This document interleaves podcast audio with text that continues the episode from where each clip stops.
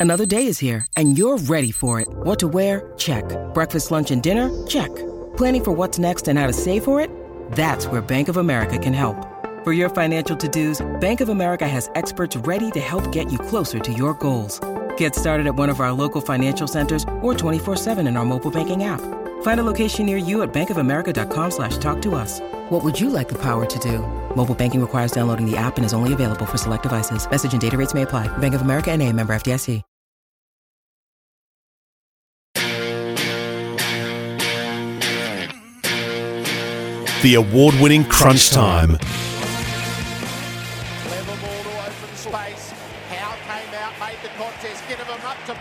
A dribble. A goal! Splendid, inventive forward play. De Goey over the top to Bobby Hill. Needs a bounce. Collects it. He's 50 out. He pokes the pass. Elliott put it in the book surely. He's a big moment man, Jamie Elliott, and that was a big moment. Bobby Hill floats onto a contest at centre half forward and he'll bounce it through for a goal. Bobby's been the firelighter. Some kind of epic mark for Collingwood here to goal. Pendlebury heads inside 50. Stewart, yes, it might be an epic McCreery goal. Footy goals.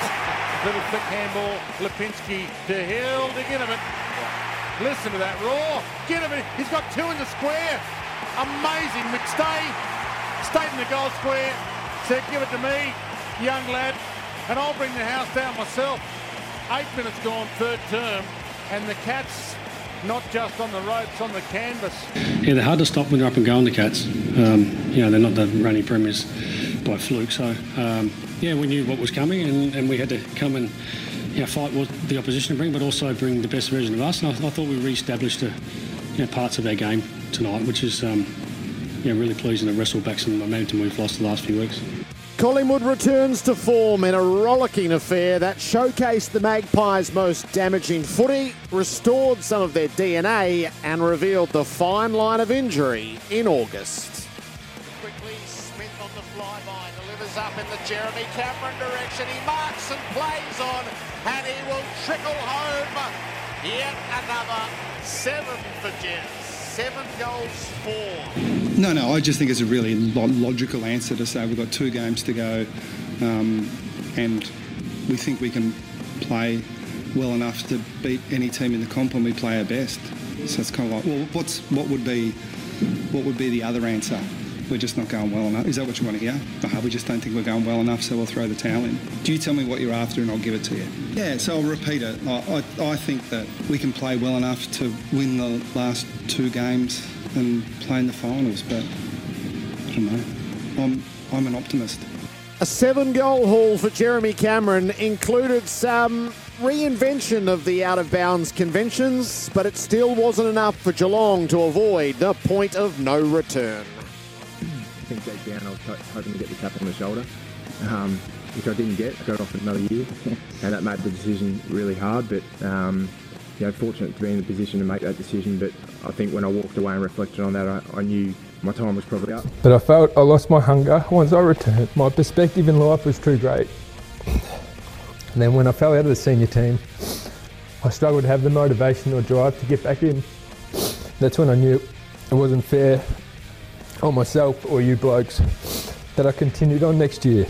Uh, I know within myself uh, it's certainly the right decision, and um, to go out playing uh, football that's still good enough at AFL level, uh, that that excites me, and, and that makes me pretty happy. someone that led with love and empathy uh, and helped and be part of an environment where people could flourish and absolutely be themselves. That's what I'd love to be remembered for. And the parade of champions leaving the game grows as retirement plans are confirmed. The final bows start today as Ben Cunnington says goodbye to North Melbourne. This is the round 22 edition of Crunch Time.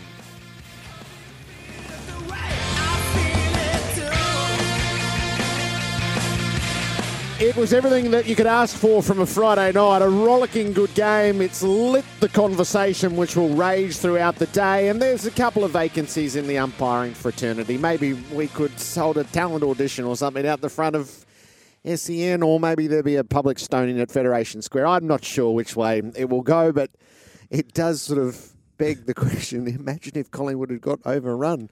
I'm not sure there would have been a town left for us to wake up in today. Gerard Whateley with you for Crunch Time. The Berwick Motor Group visits Berwick GWM Haval and test drive the GWM Cannon CC, part of the Berwick Motor Group, and Ozito, powering DIYers all day, every day at Bunnings. David King, hello. I tell you what, Gerard, it'd be popular. I know that. I know you get a crowd down there. Bring your own tomatoes. Just before the Matildas game, maybe maximise it.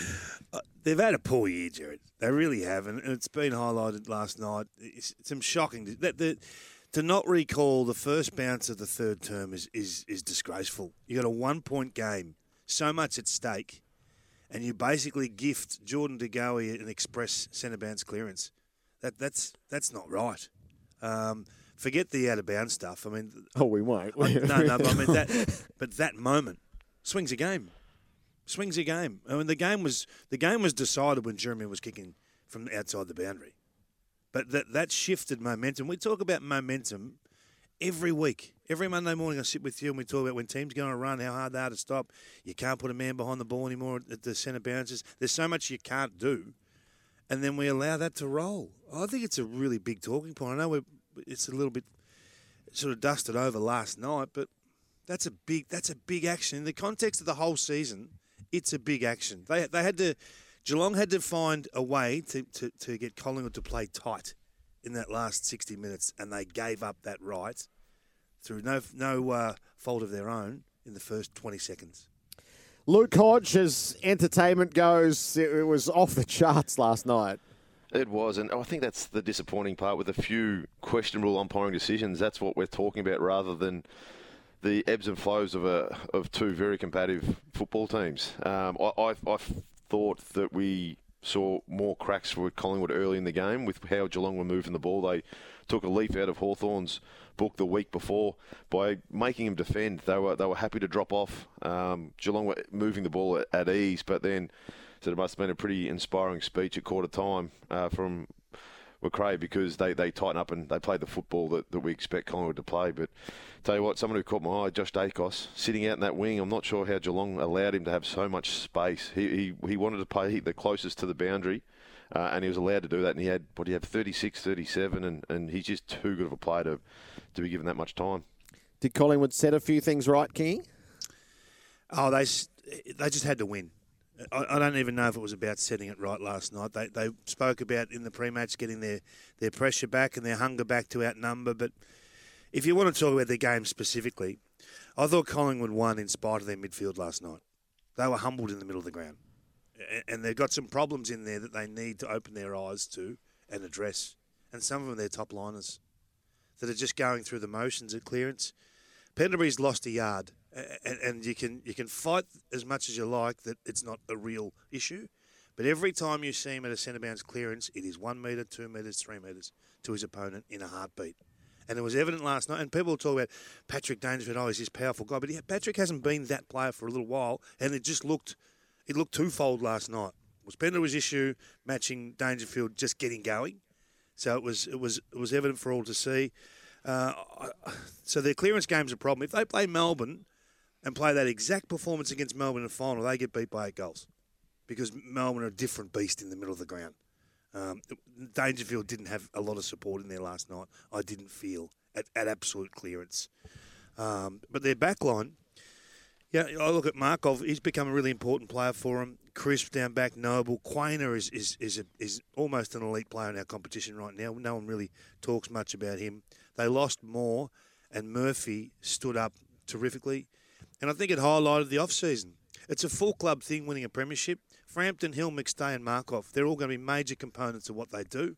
All four acquisitions last year. I think um, we, we found out the mindset between the the Collingwood coaching staff as soon as uh, Moore went down. I was thinking Howe has to go straight back. That's the first move I thought that that Fly would have made, just to send the, the normal defender, your next leader, down back. But he's trying to figure out that forward line. Uh, Johnson goes out. He wants to see if Howe can be down there to have that X factor, a bit of input going into the finals. And as you said, Frampton stood up, took the role. Uh, and the leadership shown by a lot of the other guys in and around there. Murphy was excellent directing and, and telling blokes what to do. Every time they lose someone, Collingwood, they seem to step up. Someone will stand up and, and put their hand up and say, I'll lead or I'll, I'll fill the gap that, that's just been lost. We'll go deep on the game and all the different individual performances in it. It's a busy morning on the news front, though. Sam Edmund, hello. Gerard, just great entertainment last night. I loved it from oh, even before the start when Craig McRae said on Fox that they were going to bring the heat, and I hope Chris is listening. I love that. then all the injuries, then the boundary line that would appear to be loosely applied now, the behinds that were were goals. We'll get to that, and then Chris Scott's oh, tense post-match press conference.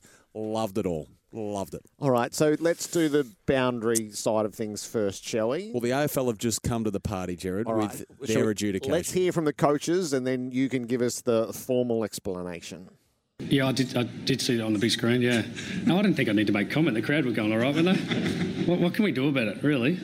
Actually, I, I, actually, might be worth asking the AFL. They, they can all see it on the screen. Do they have the ability? I don't know. The, do they have the ability to look at the replay and say, "Oh no, that's definitely out of bounds"? I'm not sure if they do. Do they? Only for goals. Um, it is what it is. You know, we make mistakes. I made plenty in the last few weeks, and we we grow. Um, can't do much better. I actually didn't see it, um, hand on heart, um, but people that know the game well say that it wasn't outside the boundary. What did you think? Did you watch the in the replay? last quarter when Brad Close handballed him, and he was clearly outside the boundary. Was the ball outside the boundary? Yeah. Yeah. Okay. Let's. You, you must have a different view to some of the other people that know the game well that said it wasn't. I haven't looked at it, but What's the actual verdict, Sam? These were absolutely self-evident, so I'm looking forward to how Okay. the Politburo has gone with I it. I think you'll be entertained here, to be honest, Gerard, Kingy, and Hodgie. So the AFL have confirmed the fourth quarter Cameron goal. This was the close handball out of play, confirming an error by the umpire. Out of bounds should have been called. So um, clearly came beyond the boundary line, didn't it? The handball from close to Jeremy Cameron, who finished spectacularly, but that should not have been allowed. So the AFL put the hand up and say that was umpire error. However, third quarter, Jeremy Cameron mark, and you know the one where Brayden Maynard loses his mind. The AFL are saying while the broadcast angle looks out of bounds, an additional angle points to Cameron taking the ball on the line and hence controlling the ball on the line. The umpire's in the best position to make the call, and they've provided a split screen broadcast angle and an alternate angle as evidence that the ball is in fact in Gerard. Now I haven't The pushed- Zapruder film. This is not good, uh, good radio, but I, I'm just pushing play on this for the first time now, and oh, please. that's, that's it. I'll, I'll post it on Twitter as soon as I can. But um, uh, that's where the AFL sit on both of those. I'm just flicking through this statement now as we as we speak. So, So, we, we had our commentary box sits above that line, and we all have a perfect angle of it, separate to television. Um, Yes, you did. That ball was out of bounds Okay, in well, real time. The AFL state here, sorry, King. Out of bounds should be called when there is a quote unquote clear gap between the boundary line and the ball. The difficulty of decisions involving the curved boundary line should not be underestimated. And this in, in this instance, we back the umpire that the correct call was made. Please see the split screen broadcast angle and alternate angle that I just showed you that you appeared to be unconvinced by.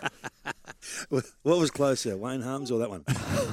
The, the, boundary umpire was three metres away from it, and it was breathtaking that he came up with the decision that he did, and they're going to fall in behind him. It doesn't change the fact that it was an error. And and so we have th- they're two big errors. Boundary umpire right on the spot appears to either lose his bearings or freeze. The AFL is going to walk past that one. The other one is everybody knows in real time that you can't do this, and yet the umpire who's charged with the responsibility seems the only one who doesn't go to the whistle. So, do you think the, the review system should should be available for anything that impacts scoring? No, I don't because I watch that in other sports and it doesn't. It, it introduces a whole different set of problems. But it solves that one. Well, only well, so the AFL is saying that the ARC would not have overruled the one in the left forward pocket. They've got Dennis Denudo involved here. I agree, but if you if you take that as the ARC vision, they would come back and say, no, we're going we're not going to overrule that. Mm. Um, and the other one is just like the umpire on the spot has to know the law. So Do we do we just sit back and take the same point of view as what Fly said after the game, he goes, "We all make mistakes. Everyone's everyone's human." The umpire clearly made a, a massive mistake then, but it, it's no different than missing a, a holding the man or, or dropping the ball in front of goal. You look at a Zac Bailey down in Geelong last year; that was clearly holding the ball. We were up in arms about it. The next week, it's like, well, umpire made a mistake. They miss him here and there. This was a blatantly obvious one, obvious one, but we can't do much about it. You're not going to change a rule on that.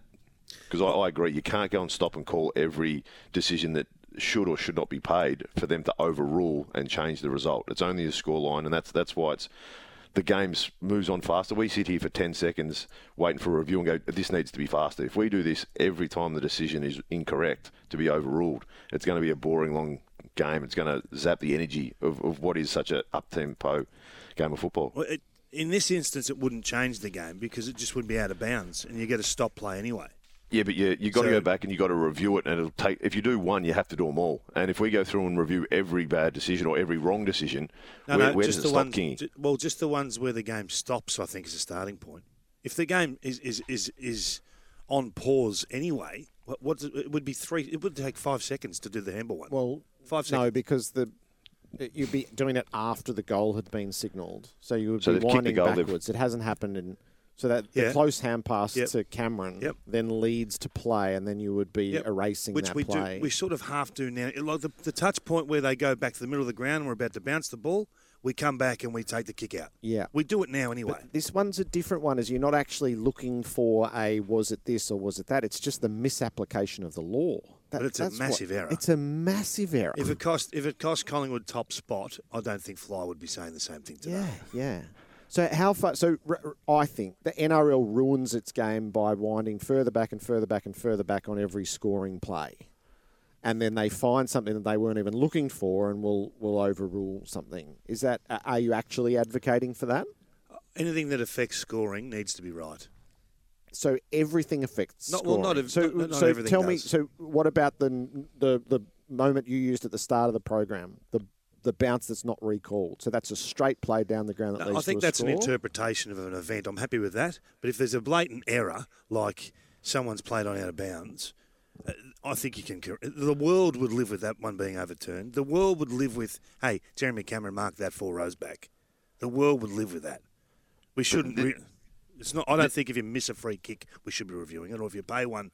Um, that that was, you, t- you pay for too high and it's not it's proven that it's not too high. I don't think we review those. So Just the what about errors. Hodges' one last year? The um, the holding Zach the ball Bailey. that was missed to Zac Bailey. No, I, th- I think if you if you you got to go with the umpire's call there, but the ones that are blatantly outside, where the game's effectively on pause, the game's Mate, on we- pause for that. We we got to trust the umpires. He made a mistake. The, the Zac Bailey one last year, Blitzoff tried to fend off, got dumped, holding the ball. Everyone who knows AFL said that was holding the ball, a clear decision. This is this is what we're saying is both of them were wrong decisions, and we move on. We we, we trust the umpires are going to make a better decision next time. But as soon as we start to change the rules for this one, but not that one, it's a can of worms. And, and where do we stop? That that's the hardest thing. If once we change it for, for one rule of a handball, it's out of bounds. Where where do we stop? There's going to be so much interpretation, and, and people are just going to get frustrated. And the more that we delay and hold the game, we, we don't have the patience, Kingy, to sit back and review 15 of these a game or five of these a game. We do a couple scores, and, and once the score review is over 10 seconds, we're sitting here going, hurry up, get it done, let's get the game Yeah. going. I, I just I understand what you're saying, but I think the white lines around the boundary are pretty obvious. They're a pretty obvious call. not last night. no, but on a review they are. on a review, they're very obvious calls. They're obvious calls. I, I, I dis- interpretation of you know holds and two highs and all that sort of stuff. I'm happy to live with that. But when the white line's involved, it's a pretty easy thing to, to So assess. in that case, then the mark with Jeremy Cameron, we'll have to go back and wait and review that to see if that was a clear mark or not, because it's involved that white line that you're talking about. Hundred percent. It'd take it'd take thirty seconds for a logical individual. And I know But we just got an the answer Dennis from the arc No, saying that they no- would have let it stand. No, no, no one's believing that. They're better off saying it's an error, and we move on. So now they we're calling fight them these liars. things to. Well, Hodgie, when you see the vision, you will call them a liar. Get that shovel out, mate. You're digging. What do you mean? Digging deeper. I don't think anyone in the world thinks that was a mark. Do you think? Do you um, think that was a mark, Hodgie? Uh, it, it did look out from where from where I was. Did but you if you think it talk was to, a if you- mark, if- Hodgie?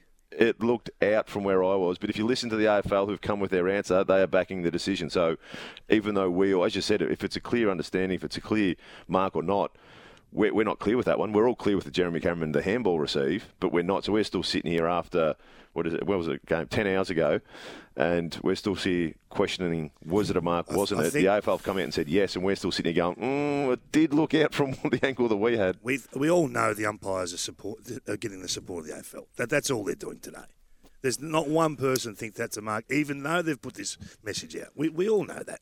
To to think that that's a mark, or to say we won't have a look at an alternate view because we're going to support an umpire in this instance, I think is wrong. I think you're just better off having a look at it and being sensible about it. I want to hear from the uh, umpires advocate, Sammy. What's your thoughts? You're, you always support the umpires. Oh, come on, don't buy into Kane's ridiculous. I, I, I'm happy to provide benefit of the doubt when I think it's there. Now, obviously, the close to camera one's cut and dry. No one in their right mind would argue with that. I did say coming in prior to going on air this morning that I thought you could at least debate the mark out of bounds because the broadcast angle isn't ideal, and that was all that I was privy to. So I was pretty keen to get a better look at it just to see, in fact, if the whole ball was entirely across the line. So I think there was an element of grey there. Gerard was in a better position than me on the night. He's not having it for a moment. I'm not sure if the alternate vision we've just been supplied by the AFL clears it up either, but at least I think you can debate that one. The other one's just a blatant error. And just with Dave Roden at the end, does a magnificent job, Dave. Oh my man! But the, the kick after the siren, I've just got to. What happened there? So he signalled behind. He's put the arm on the chest, but then he's given the sort of slow mo double finger salute, and then yes, that's all clear. It's a goal. He What got was that sort of about? caught halfway between. I love oh, it. did I just signal a behind Oh, and no. then sort of paused his downward motion I and think then that- signaled a goal? that It's could be very a- confusing. Do you like it though? I like the Good new theatre. move. I like the new move. You, you like that technique? I don't like you? the technique. I think we could look at it. What- Build Extra it up. emphasis. What I would like to know is should dissent have been paid against Brayden Maynard? Oh. Could you imagine? So I uh, Uh, game management, I think the field umpire did a really good job here. He knew that an error had been made. And rather than compound the error by paying 50 for dissent, he just sort of looked the other way. No, Gerard, I understand where you're coming there, but you can't. They cannot pay a dissent free kick for the rest of the year. I think they can. if you've got I'm two pretty blokes sure there, they will, who and he was, you could hear through the umpire's mic how loud he yelled just after he did everything but point up at the uh, up at the big screen and say, "Look at that!" and we know what would have happened if, if that. Or it may have happened. We're not, not sure these days, but I don't think the umpires can now pay another dissent because it's frustrating and as close it was to being out, and the players there believe that it was out dissent is dissent. And if we're going to go back and look at that, it, I, I feel for the next umpire who has to play dissent and what, what, what he is going to do because that was a clear one. What do you know about Darcy Moore, Sam? Look, it looked alarming, didn't it, when he grabbed at that left hamstring while running early in the game. To the eye, it looked like your classic two to three weeker hamstring. But Collingwood immediately, via their social media page, called it hamstring tightness, Gerard. And then Craig McRae used words tight and neural after the game. So they're optimistic that this will be a short term problem um, rather than a long term one. He will be scanned, of course. Uh, have to be a week or two at least, you would have thought. But there was a, a lovely moment with Jack Ginnivan that was captured by cameras at quarter time. So clearly, Darcy Moore, the captain, is about to be subbed off, has been. Jack Ginnivan waiting so long. I think that shows you what sort of captain Darcy Moore is to put his obvious disappointment and frustration on one side, put his arm around a teammate who's been on the outer for so long. But the injury will be a period of time out for Darcy Moore, no doubt about that. What sort of dread did you feel when that happened, Luke? Well, I think when you when you look through Daicos last week, um, and then they lose, so the best midfielder, they lose their best defender and, and skipper, and then at a stage there, we thought that uh, De had hurt his hamstring as well when he flew for that mark in the first or second quarter. So I'm sitting here going, is that the end of their season? But I, I did laugh when. Um, Graham Wright was very stern when he was interviewed at, at half time about it was just tightness. And then I think Abby went again. He goes, No, it was just tightness. Darcy did uh, open up after the game and said that he's not great watching he's not sure how he's going to go watching. So he's conceded that it's going to be a, a couple of weeks. I just, I've never known many hamstrings to be rested for a couple of weeks for, for just tightness. It's normally a strain or a tear in there that, that gets you a couple of weeks off. Yeah, we'll get some clarity on that shortly. But uh, just with De Goey, they were working on his groin as well for Tom. Clearly played on sore, as Craig McRae admitted. And then we had the pair of Cats injuries as well to Gary Rohan, who was subbed out with that hip groin issue, and Rhys Stanley, who was really sore in the second half, didn't come off until late in the piece with the same injury. So there, there's definitely doubt around those two for next week. We talked about this on Monday. This this is the time of year where your strength and conditioning department, your phys editors, you, you work out whether you've got cutting edge or you've just got also rans, and, and you pay the big dollars for the for the top the top liners to manage a Daicos so that you can you have had the option to bring him in for the first final, to manage Darcy Moore so that you have the option. But but but absolutely no risk, obviously. Um, but you've got to trust in the end their opinion. Yes, he's medically right to go. Yes, he's ticked every box. You can't have the Clayton Oliver situation happening now. If that happens to Darcy Moore, it's it's it, really jeopardises your opportunities um, to win the premiership because they, they're just going at the moment, Collingwood. They're just going. So they need all the stocks available when the when the whips are cracking. It's a game that offers us so much to, to pull at the threads of. We'll continue to do that. And Jack Crisp is going to join us shortly. You're listening to Crunch Time for Ozito. Ozito powering DIYers all day, every day at Bunnings. You're listening to Crunch Time. Ozito Power Tools. German design quality and innovation powering DIYers. All day, every day. Visit Berwick GWM Haval and test drive the GWM Cannon CC. Part of the Berwick Motor Group. A great play from Friday night footy for Luxus Grates. The leaders in aluminium drainage, UV stable, rust proof and customisable on site. Luxus Grates, distributed Australia wide. Fed the hand pass forward to McStay, got it back sharply to Lipinski. Kicks to the full forward, it's off to the left. Pitched on its point, stayed in. Mihocek got run down by Ratugolea. Still finished off by Adams. Some splendid play in the goal now. Luxus Grates, the leaders in customi- customisable aluminium drainage. She was an eventful night at the MCG from start to finish. Collingwood by eight points over Geelong. One of the prime movers for the Pies is Jack Crisp. Jack, great to have you with us on Crunch Time. Thanks for having me, boys. Hope you're well. We are, we are. How, how do you reflect on it the morning after? It was a hell of a night. Yeah, no, it was really good. Um, it's obviously fantastic to have uh, so many people there in the crowd, but um, yeah, we knew it was going to be a great game. Um, you know, a lot on the line um, for Geelong especially, but uh, yeah, we needed to find some form again. And yeah, we're able to put to put a bit of a good performance together. Did you answer a few of the questions that, that were asked internally during the week? Uh, yeah, we had a probably just a real simple focus to be honest, and bring back um, like our pressure game come back to a bit of our DNA, um, and like pressure's our one wood, so we wanted to make sure we brought the heat, um, and obviously the, the scoreboard can tick over in our favour if we are if we are doing that. How much did you focus through uh, that Hawthorn game last week? Because they, they came up with a tactic to just pierce their way through your zone. Looked like you guys were zoning a lot of space, but not manning up when you needed to. How much was that focused on? Because it seemed like after quarter time you, you really improved in that area. Yeah, well, that was a, probably a big um, focal point throughout the week as well. Um, Hodgie, we had uh, like a strong review, I guess, on the team defense on side of things. Like, yes, it's all well and good to you know get into position, but then you know it's another stage to communicate with the people around you, be a bit physical, be on your toes, energetic, ready to come forward and take out those shorts. Because last week, yeah, we were just kind of folding back a bit too much and giving up all those easy short kicks. And then, yeah, Does same it, with the first quarter as well. Geelong pulled those three quarter kicks. Does it surprise you, you, throughout the year you've had so many injuries, but blokes continue to stand up? You look at last night, Darcy Moore went out, and other blokes filled the void again. Does it surprise you uh, the resilience of your football club and how it doesn't matter who you lose, you, you back you go back to playing the same old football?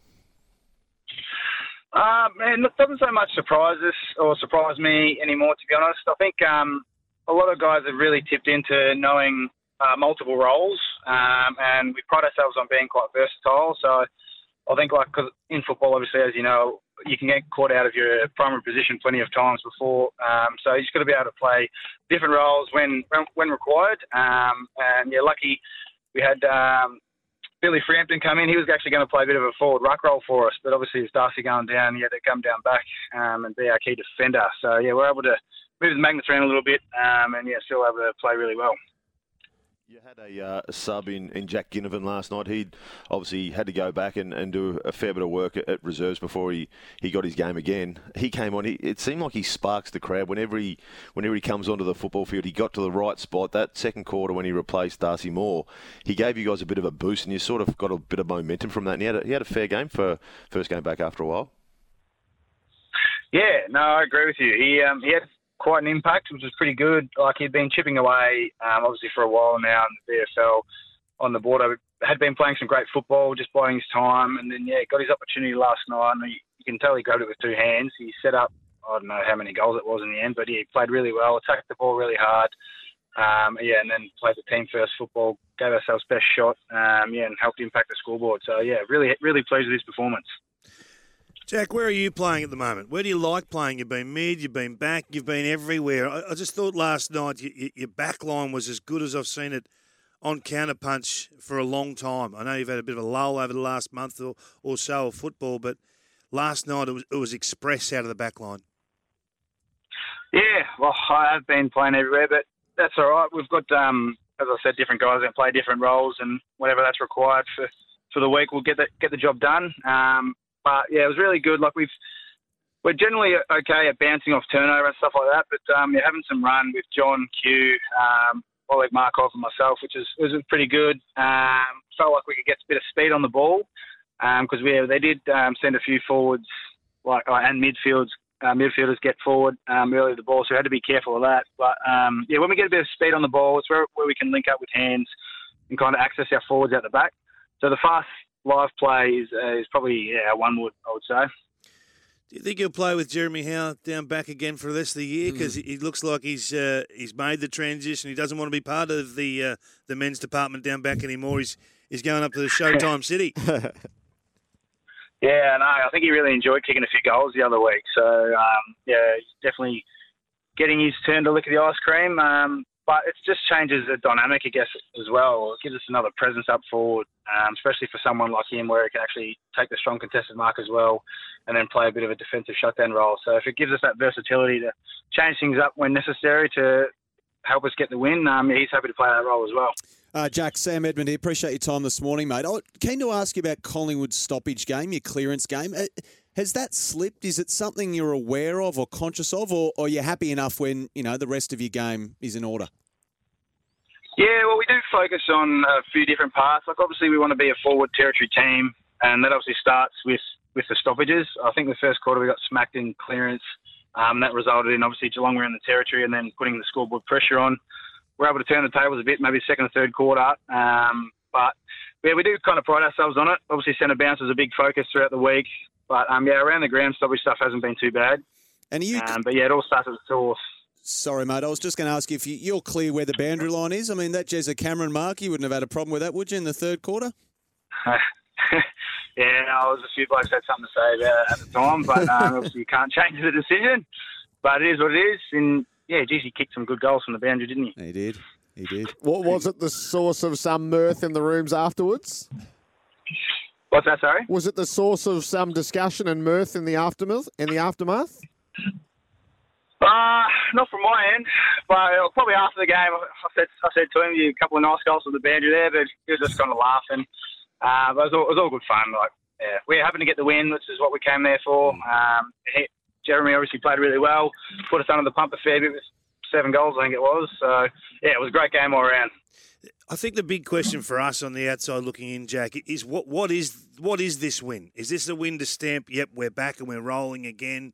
We, we're gathering for a, for a real tilt in September, or was it just one of those wins you just had to have and don't read too much into it? Uh, well, I think we may have had a bit of a form slump, obviously, but I think we're just kind of rediscovering our DNA a little bit. Um, we're, we're a pressure and fight and forward territory team, so hopefully you'll see that over the next couple of weeks. Just kind of coming back to ourselves and uh, making sure we're continually trying to get better. Um, there's obviously all facets of the game you can grow in. Um, but we're just trying to yeah, get back to consistent four quarters of football uh, where we uh, put the heat on the opposition and really get the ball going forward our way. So last night was probably the first step getting back to that kind of football. Um, yeah, but hopefully you'll see it continue through the next few weeks.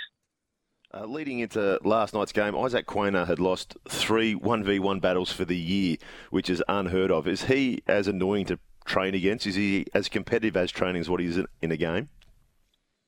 Yeah, he uh, he tips in a fair bit to his football. He's, he's very strong. He's quick. He's repeat effort, sprint meters and stuff that he puts on the GPS as well is quite um, quite strong. So he's he's definitely one that's hard to match up against. Um, but he always gives his all. So it's great to have him part of the team and love playing with him. Hate to play against him. Jack, I probably should ask you about your captain and how he might be getting on. I know you're not in the medical department, but uh, he would know his body better than anyone else. How do you, are you optimistic, or is he optimistic that it's a short term rather than long term? Yeah, from what from what I gather, he's, he's pretty optimistic. It was more of a cautionary approach, I think, um, given like obviously he had, has, has had a few hamstrings in the past.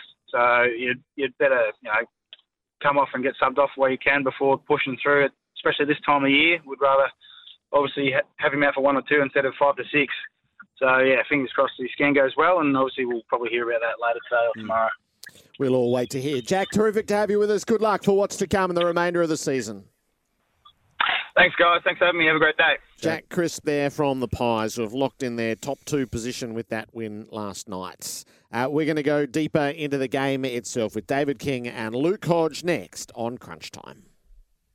All day, every day. Visit Berwick GWM Haval and test drive the GWM Cannon CC, part of the Berwick Motor Group.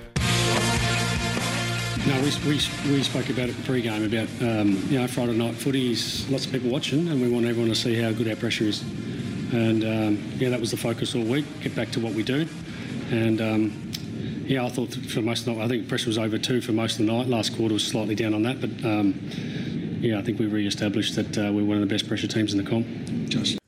Craig McRae with his assessment of last night for crunch time for Ozito, powering DIYers all day, every day at Bunnings. Luke Hodge and David King to turn their analytical minds to what transpired. So let, us dig deep on Collingwood and and what we're seeing, not just last night, but in their in their trending towards September. King, I thought it was an excellent performance from their any, anything centre back. I thought was terrific. Um, as Jack said, they bounced the ball out of their back line. They kicked nine of their 16 goals on counter punch. Uh, they got wild cards down there. I think Quaynor has, has, has become an elite defender in the comp. They, they covered the loss of Darcy Moore, which is not easy to do. From even from an emotional point of view, Hodgie in game when you, you lose someone of that ilk from your team, you see him going off the ground with a ham. You know it's a hamstring. He's told the group that at the break. Um, so I think sometimes that can be a challenge in that given game. But I thought I thought Crisp, Noble, um, and Markov. I really want to give a rap to because he's been on the edges of this team for a little while, and I think his speed is, is absolutely critical to to not just offense, but the way he, he he's he's bought into a defensive plan. If their pressure can be like that, they can hold up down back. So their swarming out number needs pressure. Because as soon as the opposition find that easy first marking target, they can leapfrog them quite quickly and quite easily, which we saw at both ends of the ground, really. Walk in goals um, across the first three quarters of that game. so so I, I loved Collingwood centre back, and I think they've found their forward six. I, I think that's it. That's what we're looking at. I think Howe now completes this forward line. So they're wedded to Howe forward. I always think? thought it was the wild card they'd pull at the back half of the year. I So- think you need a you need a change. I'm interested in your thoughts on this, Hodgie. I think when you look at the last five to six years, most teams have brought in either a wild card talent late in the piece to give a spark, or change the way they play late in the piece, or done something to provide a, an injection of, uh, uh, of freshness and enthusiasm to the group. I think Howe going forward is the logical matchup for the opposition interceptor because that's how he plays. He understands as an experienced player where they're trying to drop off to. And we saw him just defeat Hmm. Ratugolea in the air multiple times. We saw him trying to get to Stewart you know, multiple times. He got off him a couple of times early and, just didn't quite finish his work. But I- I think that's their forward six now. Yeah, I couldn't agree more, uh, Kingy, with the, the pressure in and around the ball, where they'd been, where they'd fallen down the previous few weeks, and and Jack Crisp mentioned just before was their attention to detail on the defensive end. What Hawthorn did uh, was able to pierce through them, but it's also if you get no pressure on the ball, the way Collingwood defend, they try and set up in a way to attack you when they get the ball back. And if there's no pressure on the ball, they can pierce their way through. I, I counted last week against Hawthorn, out of the 16 goals that Hawthorn kicked against them, 11 of them come from Collingwood either not willing to or not willing to man up, not wanting to man up, or having that 50-50 ball. There was a couple where Luke Breust got some crumbing goals where he had an opponent right beside him, and then he went to the back, the defender went to the front to try and get a touch, and it turns out to be a Luke Breust goal. They're, they're little decisions that they would have spoken about this week. And during the first quarter, I thought, oh, they, they've spoken about it and they haven't improved it. So this could be a flaw for them and, and they're going to really struggle. But I'm not sure what, what Craig said to them at quarter time, but their pressure in and around the ball helped that. And then as soon as you get pressure on the ball, you can turn the ball over. Geelong started kicking the ball longer. And then as soon as, soon as that happens, Collingwood are set up with Daicos out in the wing. They, they know as soon as that transition, as soon as that turnover's there, they got the blokes in the right areas to slingshot back and move the ball. And that's that's why they were able to have 29 scoring shots last night, is because the intensity around the ball lifted, their turnover game picked up, and then their transition with the blokes in the right spot. And it, it all come down to that, as you said, the, the pressure in and around the ball. So, so the problem, I think, and this is why I made the comment before regarding this midfield. So, to score from stoppage, you have to clearly win the actual clearance, and then you have to win contest after that. So, I think Collingwood is still vulnerable to that leapfrog uh, game map, if you like, because they, they they rush up to the ball to outnumber. So you'll see Darcy Moore get it wrong, get it right. So he'll either intercept or he'll be three v two, and there'll be someone at the back free, which causes an overlap or, or chaos behind the ball. They coughed up five goals from stoppage in the first quarter. Five goals in one quarter of footy. Now, if that's if that's Melbourne, and I guess I'm just going to narrow it to Melbourne for the moment because I think Brisbane have got their clearance issues with Ashcroft now not there and Lachie Neale in, in really ordinary form. Um, and, and Port Adelaide, they are a spark midfield. They can do it, but they're not as they're not as honest and as brutal and as uh, um, as consistent as Melbourne. So, if it is Oliver, Petrarca, Viney doing that to them last night, it won't stop. So the jury's still out for you then, clearly. Well, on Collingwood. Which is which is half the the excitement for the for the Mm. gap of you know the next six eight weeks. It- It can change quickly, but with no Daicos there, it looks incredibly difficult, uh, to, uh, different, I should say. Um, and I, I'm worried about Pendlebury, and I've put that on the table last week. The speed factor there. He's got to gather. He's the wild card in that midfield that is not quite winning clearance at the moment. Adams can do it, Mitchell can do it, but they're a little bit slow. They're a little bit one paced in there, Hodgie, for me at the moment, and it's Stark without Daicos. Yeah, well, with the Pendlebury one, I'm. He, he does look a tad off, but that that's what happens when you get to, to that age and, and not having a break. Um, I, I, I have belief that once he gets to the end of home weight season, he'll have a week off. He'll be fresher and he won't look that touch behind. But I do agree, it it was evident last night when Dangerfield was bursting from a stoppage, and we thought, oh, geez, hang on, he's back. He looks dangerous. That Scotty did get left a little bit behind, but I, I don't fear for him in, in finals because finals it seems like it's more of a contested possession style of game, and his smarts and composure with the ball will, will stand out. At um, centre bounce, at centre What's that, uh, sorry? At centre bounce clearance, do you think? Oh, uh, with you can you can hide that with how your position plays. So you don't you don't have him in a position where he's going to have to he get exploited. So at the back of the stoppage is a not a bad spot because he can sort of sweep, corral, squeeze blokes in, and all he has to do is put pressure on the bloke coming out the front. That's you, you can hide leg speed in there. You put your fast, agile guys into where the hit zones are going to be, and they can work and, and burst from that. So, if, if they are really concerned, they can tweak and, and manipulate his starting position so he's not exploited that way. Um, but I thought, in saying that, Paddy Dangerfield does that to a lot of people when, when, when is- he's up in a. What's yeah. that? I say the problem is that Hawthorn did it too. It was 18-3 last week, and it was guys like Nash, guys like Newcombe. So it's not not of Dangerfield's level just yet, but but it's a it's an existing problem for the last three to four weeks of footy. So not why, a one would- off. why wouldn't they have managed Scott Pendlebury? Do you think, Hodgie? Like he's going to be 36 in January, obviously an all-time icon, um, future uh, Hall of Fame legend. You'd think, but why wouldn't they have managed him more in the back end of the season? Do you think? Uh, it's, it's they've lost two in a row. So when you lose two in a row, you sit here and go, "We need our leaders out there." Prior to that loss, he had 28 touches at Adelaide Oval against Port Adelaide and was really influential. And he's probably sitting there going, "I'm feeling good." When you when you come to that age uh, late in the season, it can hit you pretty quickly that oh, I do need a rest. But their mindset on the weekend would, uh, last night would have been.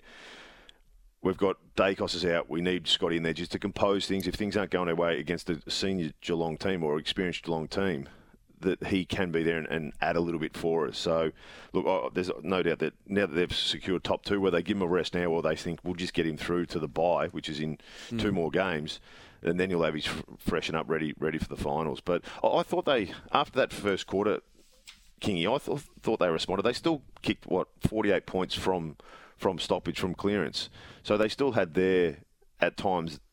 They looked okay with, with coming out of the out of the stoppage as well. Yeah, well, uh, we we see. Was well, it as convincing? Was it as convincing as Geelong in that first quarter, though? No, I thought I thought Dangerfield was a problem for them all night. I didn't think it was a one quarter thing with Dangerfield. There was there was moments in that la- was it late third, early fourth quarter where he just he just went to another level and they didn't couldn't go with him. That last quarter is really interesting, I think. Collingwood's four goals up. Uh, I wouldn't have given much for Geelong's chances at that stage. They completely dominate the last quarter, and the three goals come from just critical errors. howlers. The Smith kick that doesn't get to Duncan, the Collegesny hand pass, which is just awful, and then the Ratugolea drop mark. What is it, 19 inside 50s to 5, Yeah. and those three are just straight gift goals in And an eight point game. And they missed some opportunities, some absolute gilt edge ones at the other end as Ca- well. Cameron got him to 11, and then did he have the next two shots, and they were both behind? He had a shot to get him within two or three, I think it was. Yeah. Five goals, six, and, and of the six points, you felt like all of them were gettable. Uh, you, you- it was a late surge that was going to threaten to, to win them the game, and, and that's why I guess in the back of my Mm. mind I've got if that is a, a, a slightly better, um, well-oiled machine in Melbourne or even Brisbane, um, you know, Port Adelaide, throw up at any team you like, you're in a bit more trouble for longer. So this clearance problem and the opportunities that they're going to get from that because of the way Collingwood want to play, uh, you will get some strolled in goals. Then, then I, I think Mc- McRae would be thrilled today to get the win, but I don't think it changes a lot as to where they've been the last few weeks. Maynard was the matchup for Cameron, wasn't it, in the end? Which is a, and I know he kicked a couple from the car park, Jesse, but he's, he's kicked seven four. I mean, he probably should have, should have, and could have, would have kicked ten on another night. Well, I think yeah. Start with Maynard. I think with his work rate, physicality might have been able to to keep with Jeremy, but it was moved pretty quickly. Frampton had to go on him, and then at the start of the second quarter, they went to Murphy. It just seemed like it was a coach's box mm. going, "How can we how can we stop this?" But Kingy, what Kingy raised before, the, the way you stop it is get on top in the midfield and, and not let the ball just come flying in there because we all know Jeremy Cameron. If the ball hits the deck, he's as good a ground level forward at that height as, as we've seen since probably Bud in his peak. How good a game was it from him? Oh, he's he's it just it just shows you what what elite level talent in in that area of the ground can do for your scoring profile. Like he hasn't been that player for quite a few weeks, and then without Hawkins, he's able to do it. I just feel like Chris Scott would be thinking he's just a little bit stiff to get the wrong injuries at the wrong time this year. Um, so, so Cameron's shoulder is clearly still affecting him. He was he was still banged up last night. He took a long time to get himself off the ground a few times. He was um, in pain. Clearly, you could see the look on his face. So, if, if Hawkins is out there last night and Moore goes down, Geelong win that game. So it's just it's when you play teams, not not who you play at the, at the moment. Um, but that was a special performance. He, he, he cleaned them all up. He cleaned up Frampton. He cleaned. He, wa- he had more off the off the bit early. Um, and the way they play gives him great opportunity. It's just a, it's just a shame he didn't kick ten last night. Is there concerns with his set shot? Because we all know that when he gets the ball and he's rolling around onto that left foot, he's as good a snapper uh, as we've seen for a little bit. But it's almost when he's having that set shot 35 out, hes- it's almost like he pokes at it because he had, he had three set shots last night that didn't look convincing at all and didn't even look like getting close to, to going through for a goal. But when he gets the ball in the snapping, so is that a, is that a bit of a concern when your your key forward, who's as dominant as he is, is going to get a lot of marks inside forward 50, second guesses himself when he's when he's having a set shot? Chri- Chris said he just knocks them through. He, he, he practices the warm up, starting with those, and never misses. The one f- Well, the Chinana from that Yeah. out of bounds, the most contentious. That, That was that is amazing. the most exceptional kick. That was a Mike Gatting. That was the footy's answer to the Mike Gatting ball. That the half banana, half check side, very upright in its approach. one way, then the other way. Remarkable. Mm. All right, there was so much in Friday night footy. The Pies over the Cats, and there's so much more to come in round 22. You're listening to Crunch Time.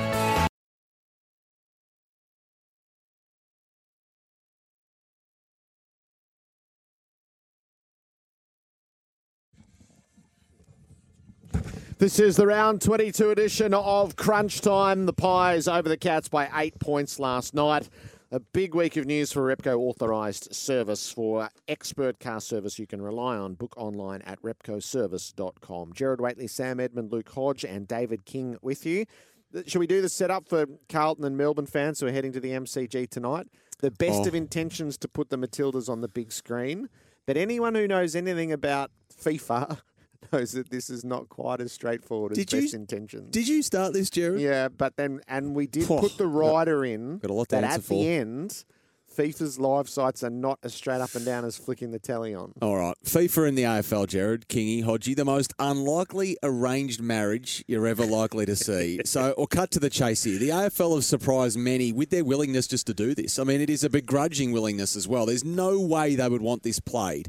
But there's a real element of not wanting to shoot Bambi, to be honest, and fair enough. It, it is the right thing to do. But behind the scenes in the last couple of days, the negotiations have been frustrating, bitter, and they certainly got ugly. And the landing spot is this. So the Matildas France World Cup quarter final will be shown on the MCG big screen from its kickoff until Carlton and Melbourne run out onto the MCG somewhere between 7:07 p.m. and 7:10 p.m. tonight. If the game, the soccer game, finishes in regulation time, this is no problem.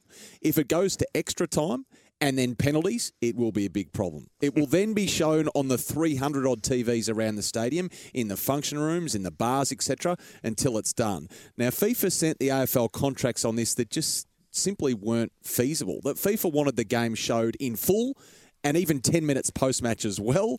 The AFL weren't willing to bend on that after already pushing the Carlton Melbourne back uh, game back to 7:30. So FIFA then said, "Okay, well, if you're turning it off the big screen, then you're turning it off everything." And that's when the MCC came in, the Melbourne Cricket Club, and they said, You've got no legal right to do that. Optus control the feed to the big screen, but Channel 7 control the feed to all the other TVs in the stadium. So the Melbourne Cricket Club essentially said, well, If you're in your living room, we can put Channel 7 on. And this is our living room, so we're showing it, and you can't stop us. So there's all sorts of commercial partner issues as well. Telstra sponsor the AFL, and as I said, Optus control the feed to the MCG big screen for the World Cup. So that's been a hurdle. Toyota sponsor the footy, Hyundai sponsor the World Cup. So all the ribbon boards, as they're called, all the LEDs around the MCG will actually be turned off while the World Cup is on. It's going to appear a bit lifeless in there. So the AFL and Kylie Rogers, the league's executive general manager of commercial, they came into this quite late, Gerard. I'm told not properly into it until as late as Friday morning. It was Carlton that had been the ones behind the scenes, and I think in an ideal world the league would have been privy to it earlier because it's been a fair old mess. But under this jurisdiction, as Yeah. the home team, they So control the screen. really weird. It was when we rang the MCC after Anthony from Richmond put it on the radar. They said, "Well, Carlton's actually in control of all of that." Well, they sort of went offline for a while with their own stuff, and then the AFL had to sort of pull a bit back from there, give a bit back from here. In the end, it's been an absolute saga to get here, and I just hope it's decided, obviously, in regulation. The Matildas win. We all live happily ever after. What sort of scene will we get, though, if it is nil-nil, 1-1, scores a level, whatever, it goes to extra time? Melbourne and Carlton are in full flow. Do people just can't stop watching? They leave their seat and go up and watch it in the small tellies? Do we have a, a roar at a random stage of the third quarter when Sam Kerr scores the win? I mean, what are we going to get here? It's odd because it's not a night for neutrals. Those who are going are either Carlton or Melbourne supporters, and presumably they want to watch their teams play. Anyway, for, uh, we did make the reference for a more in a more simple time, they could just flick the opening ceremony of the Olympics on the big screen at the at the MCG, and it wasn't a big deal. America's Cup, I think, might have been on yeah, historically. It's not as simple a world we live in anymore. And there are live sites all around the country, of course. We're just talking about the MCG and the, the complexities that sit within, you know, a rival code going head to head with it, and the AFL sort of uh, want to do the right thing, but really not wanting to at the same time. It's a huge shift from the, the, the men's World Cup. Remember, we released the fixture Yep. the day before to distract the attention to try and gather some Yeah. some AFL news ahead of the the, the, the men's World Cup. Yep, that's true. We're just in the grip of that's just sort of a, a cultural and national moment. But a whole- It yeah, doesn't home World Cup. to do with Yeah. cross code rivalries. This is this is just something else that so rarely comes along. Well, let's just hope one of the teams is getting smashed halfway through the second. And you, You can- it- you couldn't have the World Cup being played on the big screen. I, I would contend, even without sound, while Carlton and Melbourne are playing. It would just be ridiculous, wouldn't it? Yeah, but I was thinking sort of screen in screen. So you could Oh, have the old main, split screen? Yeah, yeah, and just just have in the corner. Jeez, you have to squint really hard to see if is that Mary Fowler? Is this a, who's that? One at each end. Yeah. Anyway, it could be one of those really peculiar Oh, and it could be bizarre. memorable nights. It could be a night to be at the MCG Yeah. for, for very unique reasons. Yeah. Absolutely. So I hope it goes well. Anyway, I hope it all gets tidy up in 90 minutes. Uh, the Aussies advance to the semis, and as I say, we all live happily we, ever we after. get the job done, Gerard. Uh, well, they they are underdogs. I'm Mm. just in the mood. Just go with it. Just go, don't even ask the question of should we win? Should we be winning? No, just let's just go with it and and hope that there's a Get force and a momentum. So you don't, going you don't want to here. talk about the public holiday? No, that that has been an outrage. Well, they're not too happy with that. uh, righto. So that's the setup for tonight. We're going to talk a lot about that Melbourne Carlton game um, before crunch time is done as well, because it's such a pivotal night in the shape of the season. I think. So. Um, the retirements that we this is one of the great group of retirees that's starting to build before us. So the four from this week, and it starts today with Ben Cunnington bowing out for North Melbourne, Luke Shuey, Isaac Smith, and then Trent Cotchin. So maybe Kingy, you you you give us the pen pick of Cunnington, what he's meant to North Melbourne through this generation as he takes his final bow today. Yeah, he's he's he's been exactly what the North Melbourne Football Club is. No, no fuss, just just go, just give us your best. Country football, to playing AFL footy. Not here to do any media, just here to play footy. Just here for me mates on a, on a Saturday. Not overly interested in pre-season. probably never, probably never going to be sharpest day one, um, and and it'll be a challenge to actually get through that phase of the year. But he'll give you everything game day, and just wants to play, just wants to compete, and he, he's much loved. And I think he's been overlooked by all Australian selectors chronically for years when he was in his his sweet patch. Um, but but he's he's been one guy that's separated games in short bursts, in quarters. You know, just dominating clearance, being that big body, and you know, I think we've got a lot to thank Ben for. Just that since since the, the, the, the cancer battle, he just hasn't been the same physical specimen. Um, but he took us on that journey as well. So there's been emotional hooks with this guy, and, and, and the, the club just love him. He'll, he'll go back to the farm. I don't think we'll ever see him again. I don't think we'll see him at the footy. You'll never hear from him, but he's just one of the great teammates and one of the great clubmen. Hodgie, Isaac Smith, a contemporary of yours. Yes, I was I was shocked. I um I looked at those skinny little legs and the way he's been covering the ground and thought they could go for another two years, three years. And I, I saw him last night and gave him a big hug and said, "What are you doing?" And uh, and I thought Scotty couldn't convince you to, to stay around. I think Geelong were pretty keen for him, but um, he he said something that I think we all all know that if your mind is telling you that some parts of your game are dropping away, that you don't want to fall off the cliff totally. And I, I couldn't argue. Um, I, you're all sitting there going, you want to finish with a little bit in the tank, so you're not embarrassing yourself, and and that's that's his mindset. He felt there's a few things in his game that aren't quite where he wants them to be, and, and to go and commit to a, a, football club, and that's the kind of person he is. He doesn't want to commit to a football club if he doesn't have the, the whole passion, or he doesn't think he can play to a certain standard, and, and keeping another guy out of out of a spot who, who could be developing. So, um, yeah, there's a lot. There's a lot of the guys that were really shocked that Isaac uh, didn't want to, or didn't feel he could go on. But um, look, what what he's done over his 13 years, uh, he was amazing at Hawthorn where he came in, the, the selfless stuff he did to to make sure all, all, the other guys in the middle who couldn't run, um, he covered for us, and I'll put my hand up there. but uh, and then the joy to see him go down to Geelong, and everyone was sort of saying, "How can you go down there?" But the lifestyle, he's, he's a country boy at heart. Um, heading down there with with Candace, he, he said he, he, was that thankful he had the opportunity to go to Geelong, and I think he, uh, he wouldn't be able to coach under, uh, play under another coach. I think how how relaxed Scotty is, and, and what the trust that he gives to the players down there. Isaac absolutely loved his last two years down at Geelong. So, what made him special as a teammate? Uh, do you know how when when you go through ups and downs in football clubs and and we, we had some success at Hawthorn, but it's not all always how it looks. There's always a lot of stress, and when your expectations is you got to win and you lose some games, uh, it's a, it is a roller coaster. He's always been that person who'll come in with a smile. Nothing's always as serious. He, he's a really good balancer for when you look around a football club, and he's he was living his dream, and, and that's what he, he, made a lot of the other blokes who sometimes you get stressed in, in what, what happens in a football club. He just made it relax. He, he made the, the football club a, a, better a better place, and then on the football field. Um, very similar. When you're stressed and things aren't going your way, you turn around. It goes back to the. It wasn't a great result for us, but good for Geelong when he had that shot after the siren in, in the final in 2016. You look at his face and he's smiling and winking and people. That that's how he was. It was it was such a pressure kick, but to him, it's it's a game of football that he absolutely loves. Um, and he, he, was on the MCG in front of 90,000 people um, with the potential to, to, win a game. So I think that's that's what he brings, just the, the love and passion for football, uh, and he brings it out in you. Loved his honesty. How about round 16 SCG? They're on the way there in the team bus, and he looks into the pub, Gerard, and says, You know what? That actually looks all right. That's when you know probably the motivation is just waning a tad. as I said, he's, he's a country boy. I'm pretty sure he'll uh, he'll find himself in a couple of pubs down in Geelong in the off season. Uh, Trent Cotchin. So his career runs in parallel with yours to a great degree, Hodgie, and you've got those similarities of premiership captaincy and the like. Is uh, so he he is a true modern day great of Richmond. Yeah, I think the big thing with Cotch is his career was sort of in halves of, of where first of all, in the first part of his career, it was him being the best player he could possibly be. Um, he won a Brownlow that time. He won All Australians. He won BNFs. He was as good a ball getter as you could you could want. And as a captain, he was the ultimate professional.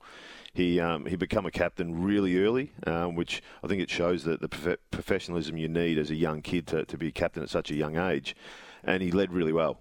The the second part of his career, he became a better captain than player and that's what resulted in, in premierships for the Richmond Football Club. There, when he was younger, there, was a 50-50 ball. He would run to try and receive a handball. As he got older, he let Dusty do that. He let the other blokes, he, he let the younger guys do that, where he would run to be a defensive person in case that 50-50 ball was lost. And that turned the mindset of everyone else around him to realise that if the skippers go into the defence to let someone else get a kick, then I've got to do it when it's my turn. And then you look at what Jack um, went through as well. Jack changed his game, so it all started from Cotch and, and his mindset to, um, to to change his game, and that's why he sits back as a three-time premiership player. I'm not sure we've, we've had uh, a player change the way Trent has to become this leader for, for quite some time. I, I, think there's parallels with, with Nathan Buckley and Trent Cotchin. They were perfectionists from when they arrived. They wanted to be the best they could be and they would do everything thinking that would help the team win, which is which there's a lot of merit in that. But as soon as they went outside themselves and become better teammates or better leaders, uh, and then you know both on and off field, I think more off field for Trent to buy into the group, to not be you know absolute preparation, to allow himself to have a couple of drinks with the boys rather than be be diligent to every you know, dotting every i and crossing every t. That things shifted and the rewards started to flow from a team sense, and then it just got rolling. And I'll, I'll never forget that image of of when he kicked the goal in the grand final and he ran and jumped in the air, and Damien Hardwick saying that's the that is the moment that he's most proud of through the whole course of his journey at Richmond. That image of Trent, who'd been through so much, he'd been on the same path as Damien Hardwick. The feedback was intense for both of them to lose their job or lose the captaincy or whatever, and we're all part of that. Um, that that moment is iconic for, for, for Damien and for Richmond, and we just say well done, Brownlow medalist. I mean, there's not much more you can do than what Trent's done in the game. Luke Shuey. So surprisingly, there was the option to go on next year. He was hoping that there wasn't going to be, so he had to call his own time. A Norm Smith medalist, one of the great grand finals 2018, and he's got a winner at after the siren at the end of extra time in a final, which is going to be unique for for a while, I think. Yeah, I I don't know where he sits at West Coast in terms of their their status, and they got some they got some top liners in their, their Hall of Fame. Hodgie, He's, he'd be right up there. That that, that perform on the biggest day to play like that with the margin the way it was. Um, I, I, it's clearly the best rated game we've ever seen in a grand final. I think it was mid 30s. It was like a 35 rated game. So an All Australian level game, All Australian level season is about 15, 16. He's gone at 35 for one given game, the biggest game of the year. Just, just huge, Hodgie. Yeah, it is. And I, uh, I spoke to you this week, Gerard, about the, the the sad time at this time of year is when blokes retire and you don't remember them for the players that they were, and, and Shuey falls straight in that into that category. The fact that he played 30 games the last three years, I think a lot of the people remember that they don't they don't remember that those games and the, the the composure to kick the goal over at Port Adelaide in a final, as you said, Gerard, after a, an overtime. Um, he, he he was just one of those blokes who was left foot, right foot, um, and the fact that the West Coast wanted him to play on for for another year shows the importance that he has in and around that football club. But I think he's a little bit like Isaac, the fact that he, he doesn't feel that he could go on and, and apart from the, his body's let him down, uh, he, he didn't think he could put himself through uh, another pre-season and, and get the best out of himself. So it's um, yeah, I, I don't like this time of year because there's so many good players that uh, that you're going to say goodbye to, and, and you don't really get to say goodbye to Shuey because of his because of his body. Now, now people tell, tell me the draft, you know, you, you get the same sort of players around the same sort of areas. So Melbourne fans, we've got a, a great mate of ours that we lost recently, always talks about the 2008 draft. Melbourne took, with pick one, Jack Watts, pick two was Nic Naitanui. The next set of picks, Melbourne took Sam Blease. The next pick, West Coast took Luke Shuey. So th- those two players just shaping a, a generational uh, opportunity to, to win premierships. It's uh, it's an amazing thing. If we're reading between the lines, does it feel like Nat Nui is going to Yeah. retire? So bad things come in threes, you would say, if you're a West Coast fan and a nostalgic one. So obviously Shannon Hurn retires before Shuey. So it's Bunga, Boots, and now is it going to be Nick Nat? And I think we could be, you know, reaching the wrong conclusion, but just listening um, to Trevor Nisbett over on SEN WA during the week, he probably hinted at retirement, but we'll see. Obviously, that Achilles injury is a long, long way back from that for, for Nic Naitanui, which would be a great shame to, for him to go. But uh, it would appear to be trending that way. But of course, we'll we'll hear if we're here in the next few weeks, Gerard. And what do you think's happening with Rory Sloane? Another one where we had Adam Kelly. They had a football on uh, during the week on SEN Breakfast, and I think if you were listening to that, you'd probably say it's less likely than likely. He clearly wants to play on. He's made no um, made no bones about it. Uh, Rory Sloane made no secret of his desire to play on. Is the contract there though? So that that would be the question I'd be asking now. Do they? With where they're at, want him to go on? Is there a place for him to go on? If they decide there is, then he does clearly, and if they don't, then it's going to be a, a, thanks and, and farewell. Take him into the kangaroos in a heartbeat, mm. Rory Sloane. Sometimes you just need those old leaders to show the way. I, I like what Grant Birchall did up north. Hodgie, it's not you're not there to win games. You're there to, to educate even yourself. Like to to, to, to I don't know, just for a, a 12 to 18 month period to then transition into coaching. So Hodgie's not hearing us at the moment. Um, so yeah, we'll have a look I, into I think the Gold Coast could look at someone like that. Just an older Yeah. player to, to if he was willing to. If he was, to- look, he loves footy. Yeah. I, I think he'd go anywhere. Mm. Uh, and and maybe he, maybe he wants to just drift into coaching in the in, the, in South Australia. I'm not sure. There probably be opportunities there, Mm. but um, you could certainly satisfy him at a club that just needs to learn. You need another development type coach. He, he's he's been to the to the top of the top of the tree in an AFL sense, and his preparation is first class. All right, so that, that class of retiree that includes Lance Franklin is starting to build almost by the day at the moment. Um, just the length and the toll and the configuration of the season, Kingy, as it's playing out before us. So there are teams who are stumbling to the line at the moment on the physical side of things. We, we just had a private conversation during the week. So we had four compromised weeks with buys this mm. year. Would they, in fact, be better spent round eight, round nine, round 16, round 17? If we're going to have four rounds, actually make give the teams the two buys that the players actually initially asked for. They were given one in the middle and one before the finals. The one before the finals has uh, enhanced that first week of the finals. I now accept that. But it doesn't help the teams in the duration. And now that they're being asked to play 23, yeah, are we? Is it is it time for a serious conversation to help with the physical toll so that we're not getting the breakdown at the time where you need teams to be sort of roaring home?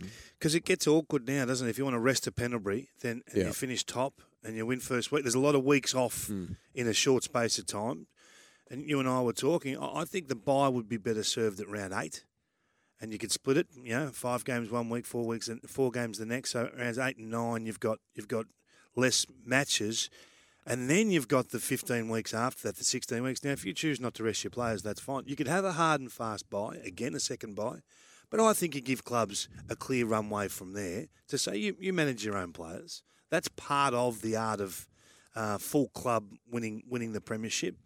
So maybe you're more likely to give a staggered approach. You might have three players rest at round 12 and three at round 13 and three at round 15 and not have to worry about having three weeks off in a six week space because now it's just too late. You, you, you know, unless you've got an issue, most players are just playing. Like Craig McRae is on record saying, I don't want to manage players. I don't want to rest players.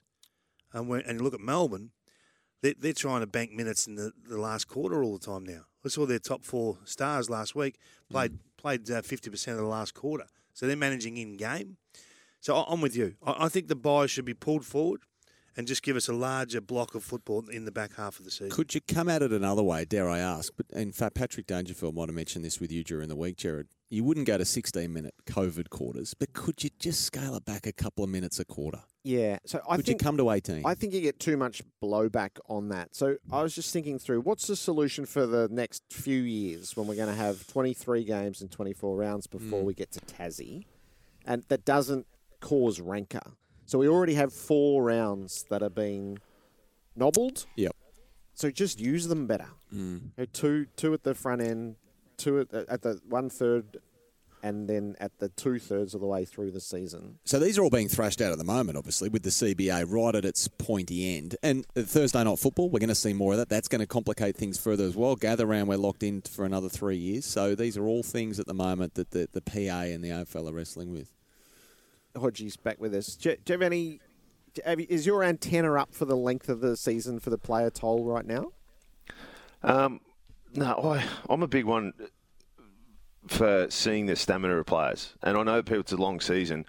I find that it shows professionalism, it shows resilience, it shows blokes who can push through pain barriers to, to get the, the most out of them late in seasons. And I know that we fell short in a couple of years because we mentally weren't ready for it. We gave up too easy. And I understand coaches saying players are fatiguing. That's it's not an easy game. AFL is not an easy game, and and I can understand where, where people are saying with that. But I, I like the, the length of the season. I, I like it longer because you see the guys that that have put the work in over the preseasons. You can see the guys that have had preseason after preseason that it gets to late in the season and they're still running on top of the ground. They're still looking fit because of the way they've looked after themselves, the work that they put in through the through the hard months of, of summer when everyone else, some blokes are taking it easy.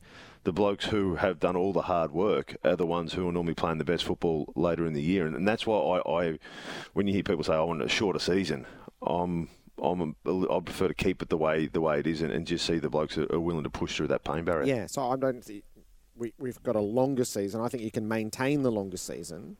You can just build in Mm. the, the welfare breaks along the way. I think. But that's anyway.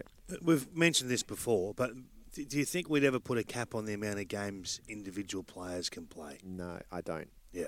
Because it sort of runs counter. It runs counter to everything we believe in the sport and what Hodges just articulated. You there. probably, you, we hate the idea you can go to an NBA game and the stars aren't playing. Yeah. Yeah. So uh, I think so. What what's the simplest solution that offers no ructions or rancor? And I actually think that I think that's it. Is two buys within the home and away, just to give you the chance at the in the final twenty third game that you're playing to still be somewhere near the optimum. So two buys in season, and you, I know you would say do away with the pre-finals. no, no, I, that's fine. The So a pre-finals buy is fine. Is that for the finals teams? It'll be a third it, buy. It has been shown to enhance what happens in the first week of the finals. so I've dropped my opposition. Have you? there. I didn't know that. A it's only because the we already have four compromised rounds. I just don't think we need them four together. We just go at two here and two there. Mm. So it's It- not actually has- changing anything in the fixture. It's just a better allocation of those. It, it has shifted, the, it changed the finals dramatically, the pre-finals by. Yeah, it has. Dramatically. for the better.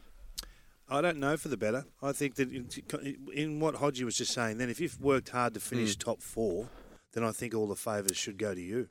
But I think Port Adelaide will benefit. Port Adelaide, they may or may not. They look sore. They look tired to me. I think they'll benefit as much as anyone in the pre-finals buy, and they've probably earned the right too. I think Collingwood If will you- if you look at- from here too.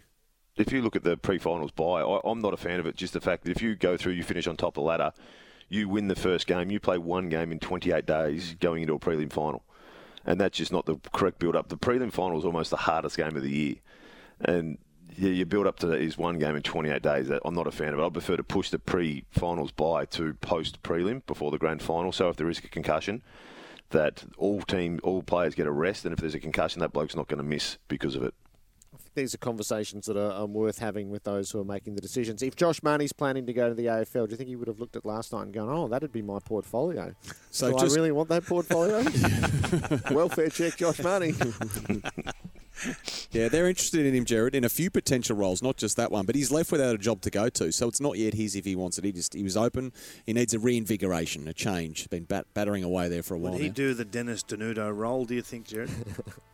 I'd be interested to say, nah, that, that's out of bounds. we we we all saw it.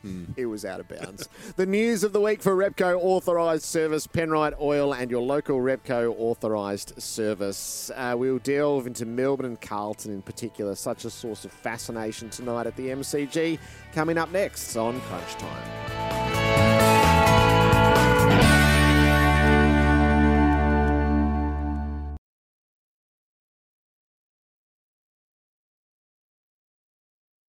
And innovation powering DIYers all day, every day. Visit Berwick GWM Haval and test drive the GWM Cannon CC, part of the Berwick Motor Group.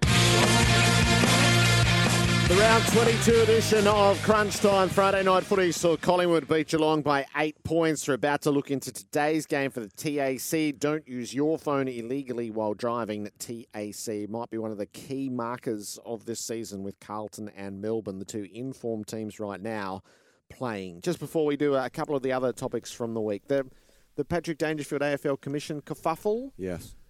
He cleared that up for you. Yes. It was always going to be the devil in the detail, wasn't it, as to the Yep. context? So the only way to ever get something like that up would have been with you'd have to get unanimous club support, and there was no there was no level of canvassing that had been done. So it feels like a thought bubble, hmm. which then and the only person who ever gets hurt in these things is the the person being courted, which is Dangerfield. So you were all the flack for something that um, you have no control over and wasn't your idea in the first Hmm. place. I mean, in retirement, it stands as a, a great appointment, doesn't it? In season, uh, and never mind the AFLPA, but that could have been, he could have left the AFLPA and joined the commission, but I still think as captain of an AFL club, there is just simply no way that could ever, ever work. Ever, could it? Yeah. So it's about time the um, nominations committee got busy, isn't it? Oh, they've got two spots to fill. Why it's taken so long is is, be, is beyond me, to be honest. I- And I'd probably uh, contend just worry about getting ahead of football in the door first before you're worrying about the who's who's the final two seats of the commissioner. but that's just me, anyway. Yeah, it's you can walk in. They're sort of uh, different offices of power. Is this is there's Mhm. there is a nominations committee that is in place with Yep. five serving presidents. What's taking so long? Let do, go and do the business, and then the executive can hire their head of footy. Well, they're pretty quick to come out and say no to Dangerfield, weren't they? I was the, eh, Pridham couldn't come up quick enough to say that's outrageous. But where, yeah, where, well, where's the? Give us the other idea then. The other names, the other. There'd be plenty of people. I- I don't necessarily subscribe to the theory either that it has to be. The AFL can be so insular at times. Why can't? Why can't they? Why can't they appoint a well-credentialed person from from outside? Well, they can, but they are lacking football They are. knowledge. Well, then there's a glut of those people available as well. So I know. Leigh Matthews, but Andrew Ireland, I cannot believe, unless he doesn't want to join, I cannot believe hasn't already been. Um, and I know he's got some things he needs to clear up uh, as well on, on his side of the coin, but he would be a, an unbelievably good appointment. Did the trade period lose another key plank with I Tom Barrass? shocked, shocked that uh, that he's told West Coast that he was going to stay. Sydney came so hard, And the industry view was he was definitely going to Sydney. A hundred percent, and you could see well, and I actually think it would have served West Coast well as well. It's a bold move. We've spoken about their retirements already, but there's not many players on that list for currency with currency. So if you're looking to fast track an inevitable, and at this stage you would you would argue potentially long and painful rebuild, then what a great tool. Been a great servant. You've won a premiership with him. He's done everything he's been asked. You get something back from the other way, and he gets a chance later on in his career as well to do something. So I was surprised, but he's contracted, of course, for another four years, I think it is. So it's a it's a big deal. But um, Sydney, have uh, that was the second time they've come from pretty hard as well, and it doesn't get them out of their situation that they seriously need key defensive support. So now we go back to the likes of Ben McKay, Sava Galea. It is a market, if anything, at the moment for the key back. If you're a key back out of contract, then you're in the right spot. And just share the Ashley Sampi story of the Glendinning medal. Well, it's footy folklore, this one. The Western Derby of 03. Uh, an easy win for West Coast at the time, uh, you know, five and a half goals or whatever it was. But it was what happened afterwards. The Ross Glendinning medal, as it was only known then at the time, the five judges came back. Ashley Sampi, an overwhelming choice for best of field. It wasn't until Ross himself got out on the ground and read the votes and thought, bugger this. This medal's named after me. I'm giving it to Michael Gardiner. Now, it didn't bother Ashley Sampi at the time, of course, but he has spoken repeatedly over the years that while it didn't then, it has afterwards. He was last year diagnosed with MS. He's a father, he's a husband. And a great thing happened this week out west in their pre Derby um, function. 20 years later or whatever it is, more than Ashley Sampi finally recognised with what is now known as the Glendinning Allen Medal. Ross was there to give it to him at a pre-derby function on Friday. It was yesterday. So I thought that was a special moment. It clearly meant a lot to Ash Sampi, and I think it was great that they've tidied up that little that little loose knot. Yeah. Do you think It's still amazing that he he Bugger it. just changed it. Yeah. The medal's named after me. The process that we put in place of getting three or four or five uh, media performers or coaches or people who, to sit back and judge it, no, they're irrelevant. I'm bigger than what they are, and, and I'll change the vote. But at least it's it's good that Sam's got uh, got it in the end after a, a long 20 year wait to, to finally receive the medal. How many times has Diesel rang the AFL about that Brownlow in '93? Di- Di- Diesel would have rang and said, "Hang on, while we're Yeah. squaring up medals, Yeah. Yes. Wanganeen got three votes." He'd have a case. and now we just have to sort out the Marisa Tomei Oscar, which I think also falls into that category somewhere. There's a ra- there's a segment in this. Hello. Retrospective corrections. All right. Our Saturday previews for the TAC mobile phone detection cameras are now operating. A message from the TAC. How red letter a game is this, particularly for Melbourne, with Oliver coming back and Grundy gets the first look at the vacant forward position? Yeah, I, I, King, you said that early in the early in the piece where you wait for, for something to, to evolve, and, and Collingwood threw Howe forward as that was their. This is what's going to give us that little bit of difference. Petty was the difference. You, you sit back and go, how how crucial is Petty? Um, I feel that the Melbourne coaching staff knew what how they wanted to play. Grundy wasn't in their sights. He knew they knew their forward structure. They knew what they wanted to do that to give them their best run. They've won five in a row. Uh, all of a sudden, he gets injured, and now they're forced back into what are we doing next? Yes, we've got Oliver coming back in. That was always going to be a, uh, a move when as soon as he was fit enough, ready to go. But this is this is a big one. This is this is huge for Melbourne to see can they put Grundy in there and have, have an impact. We saw early in the year that that it wasn't the case, and, and they're not going to go back and do Grundy and ruck and put Maxi Gawn back forward. The Grundy's going to uh, Gawny's going to have the main time in the ruck. Grundy will be have to be played as a as a majority forward, and then pinch it when Maxi goes off. So this is this is huge for Melbourne, and you're looking at Carlton. I I don't think I've ever seen a team lose seven from eight games, and the only team they beat in that patch was West Coast by 108 points, and then all of a sudden turn it around and, and win seven in a row. What what they've done the last seven weeks, the convincing footy they've played, the change of ball movement, it's uh, it's building up for an absolute massive game of football tonight. This, this will be two like two old goats just butting heads until one just in the end gives up. Gerard, They- they're as tough as teak. These two teams, I love them. I think that uh, I don't I don't think that Melbourne are too fussed about uh, their offensive game, their game on attack. They've worked on trying to find the perfect mix, but they are a contest and defence first team. That that that is the priority. I look at Carlton the last six weeks. The biggest change in their game, and we showed some vision the other night of Patrick Cripps. The violence, the absolute violence at clearance is the change. So they're number one in the last six weeks at getting a one clearance on the scoreboard, and they're number one at denying the opposition when they win a clearance, allowing them to get it on the scoreboard. So one and one is is the greatest stat that Carlton can have. So they, they are they are I think in the best uh, form of anyone in the competition right now. They sit outside the top four. So this is the ultimate test, really. If if they are the team we all think they are, I know they're they're missing um, some players, and they'll probably get better as the season rolls on. But if they are the team we think they are, they win tonight. They win because Melbourne have, have got to find a way to work Oliver back in. He's not going to hit the ground running tonight. He's been out for uh, quite some time. What does what does the inclusion of Oliver do to Petrarca? Is what I'm watching. Is he 70% forward? Is he 50-50? What is he? I still think he's their best forward. Um, so they're the sort of things we're looking for. I'm not, I'm not too fussed about Grundy. I don't think he'll have a massive impact, Hodgie, as a forward. So I, I think the Petrarca minutes are what I'll be watching. Just on Grundy, then, is this a one and done? Is this his one chance, Hodgie? If he if he plays nine and it doesn't work, is that is that it? They haven't got time to persist. They look for something else. Well, I think they're running out of options. King, I, I disagree a little bit. The fact that you, you reckon they're not worried about their their forward structure. I reckon that's the part that they're worried about the most. They're they're always going to be. You, you're spot on with their their bulls in and under. Petrarca, what he can do. Viney's in there. Oliver will suit back in. Maxi Gawn's going to be the number one ruck as he has been since Grundy moved out. I reckon their biggest focus or biggest conversation in that match committee is their forward structure because we've seen over the last 18 months that they can they've got a solid defence, they've got a really good midfield. They've really lacked with that motion going forward with the ball connect to it to a key forward. They've gone through Petty, Brown, McDonald, Grundy, Fritsch is out as well. I reckon the biggest headache for the Melbourne Football Club. And now that Petty's gone out, where that he, was their saviour, he was a person who they threw from down back to forward, and, and finally got a, some results for it. I reckon this is what they're sitting back scratching their head, going, "What can we do to fill that void?" Because no matter who we've put in, that hasn't been able to be filled. Yeah. There's no doubt they're spinning some magnets, through there trying to find an answer, but they're not. They're not going to win the flag because of offence.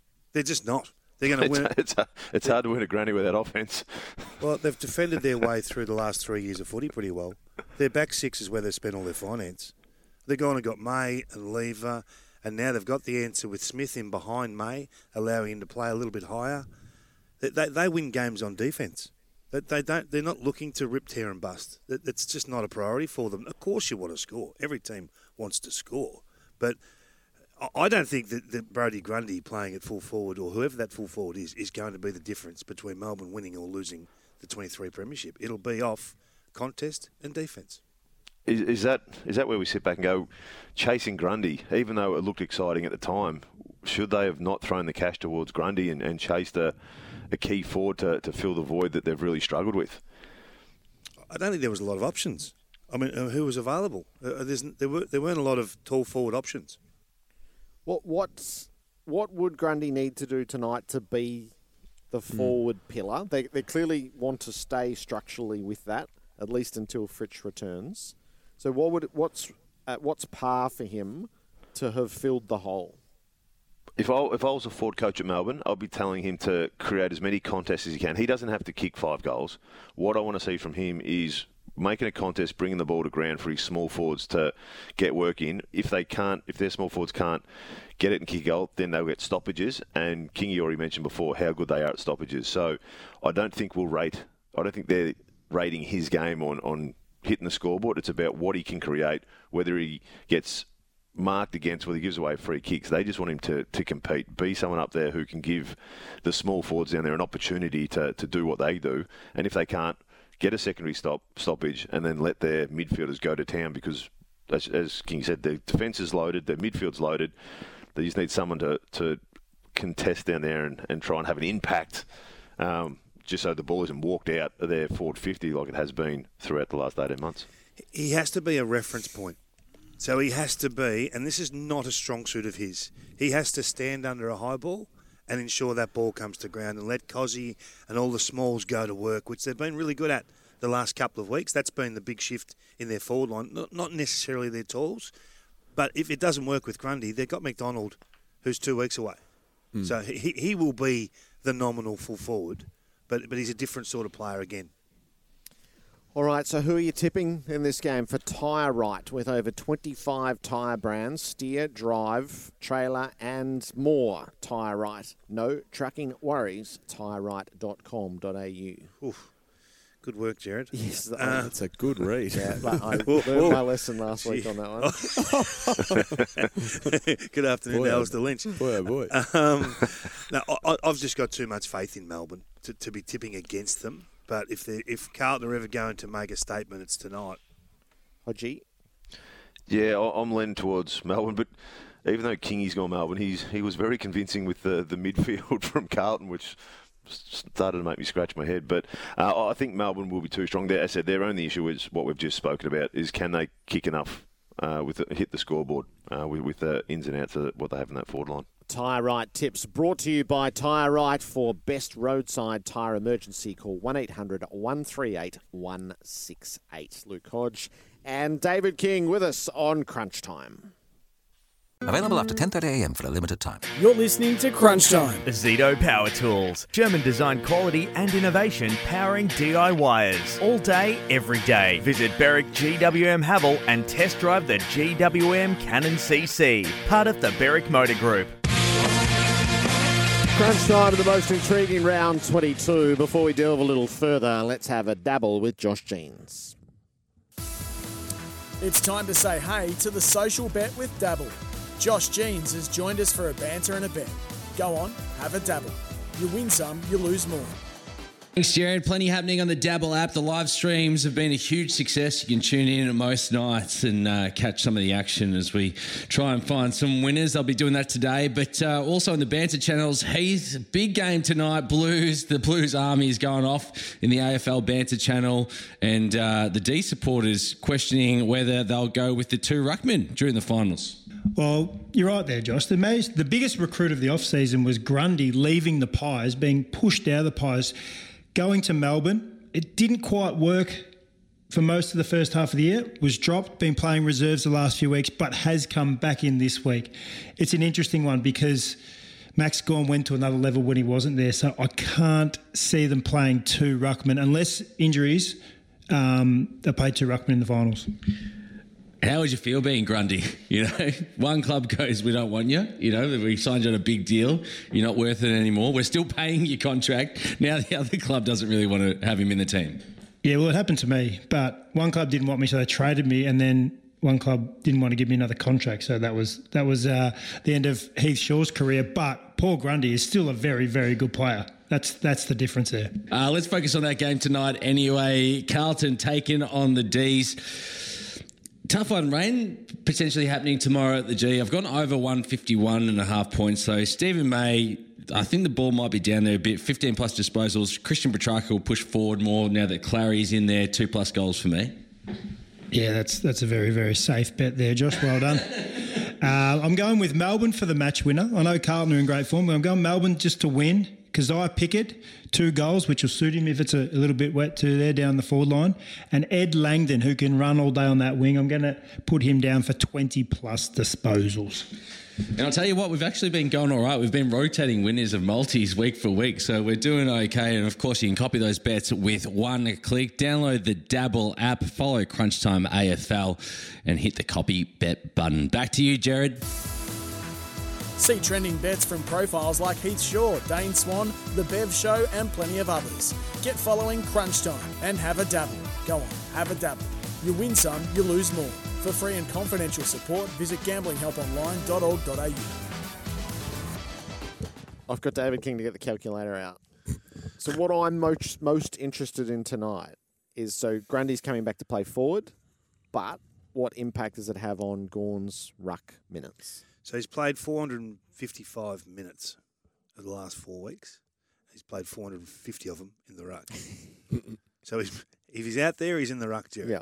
So I, I think they'll manage Max. So That's what Grundy can less do. Less game time tonight. I think if they can get the game put away, if you can get a four goal margin early, then I think you'll see Max for long stints on the bench, and then Grundy can play ruck, and it doesn't matter. It doesn't really affect you too much. Manage Max. Don't get if Max gets injured, that's the only disaster. So you can't have him rucking that volume Hmm. for the last six weeks of the season. Limped into the finals last year. Yeah. Didn't he? One, So- one injury away, away from disaster, you've got to minimise against that that risk. There's such an intriguing set of games. It's sort of pick your poison a little bit. Leon Cameron thinks North's emotional uplift could beat Essendon this afternoon, so that's unnerving for Bombers fans. Has Leon seen us lately? the Swans against the Suns. So Sydney have finally got some momentum going, and they could take a big step towards grabbing a, a place low down in the eight. Brisbane have been untouchable at home. They get the Crows. Um, the Crows are without a lot of their defensive unit. Probably wouldn't think so, but there is a school of thought. Hawthorn and the Bulldogs is really Oh, interesting. Banana peeler, that one for the dogs, isn't it? That is a fascinating game. But they, they got Jones and Richards back now. They're a different team with Jones. It sounds ridiculous, but they're a, they're a three goal better team with Liam Jones down back. They lose Johannisen. Just sort of just a little bit untimely on that front. Tassie Hawthorn, Hawthorn do love playing down there as well, though. Yep. Where's the upset, Nice open spaces. Where's the upset this round? There'll be there'll be one yeah. minimum. So St Kilda, Richmond. Richmond are better stocked, but so too are St Kilda, who finally have King and Membrey playing in the same team. Port Adelaide, they've got a lot of players coming back, but the Giants have got this freakishly good record at Adelaide Oval. And ruck dominance. They'll Yeah. have ruck dominance tonight. That's a big starting point. Hmm. I think they they are such an interesting set of games. Tipping's been a disaster, hasn't it? Yeah, oh yeah, yeah. And you could Well- get a glut of teams who are all relying on each other. It's one of those weekends where they could all lose together, and they go, oh, Just if one of us had won. Dwayne Russell's going to win the tipping competition here by, Mhm. by, by minimum five. And you know what happened? And he put him in at the start of the yes, season. he did him at once. That, that shows yeah, how uh, stupid the year is. As such a, that is such an interesting measure and study. I If, if you looked at, I think it was round 20, it took to the eighth game, the Richmond Melbourne game, for me to get my first tip.